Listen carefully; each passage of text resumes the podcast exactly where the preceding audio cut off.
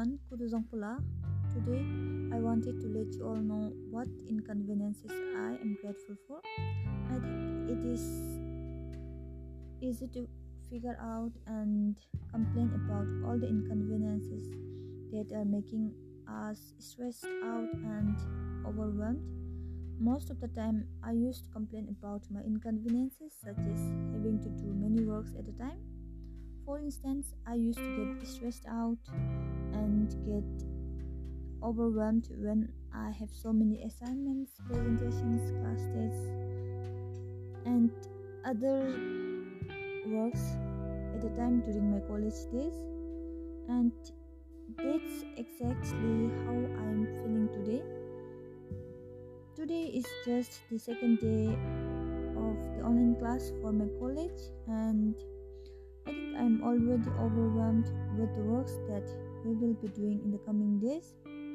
However, I instantly reminded to myself that I can take each step at a time and complete the task each instead of complaining for the inconveniences.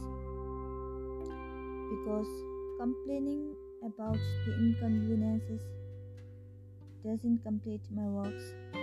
So, in this way, taught me about the need to have patience and taking a step instead of complaining and not doing the works.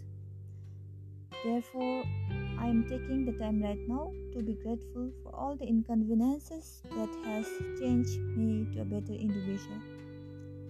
So, I think that's all from my side.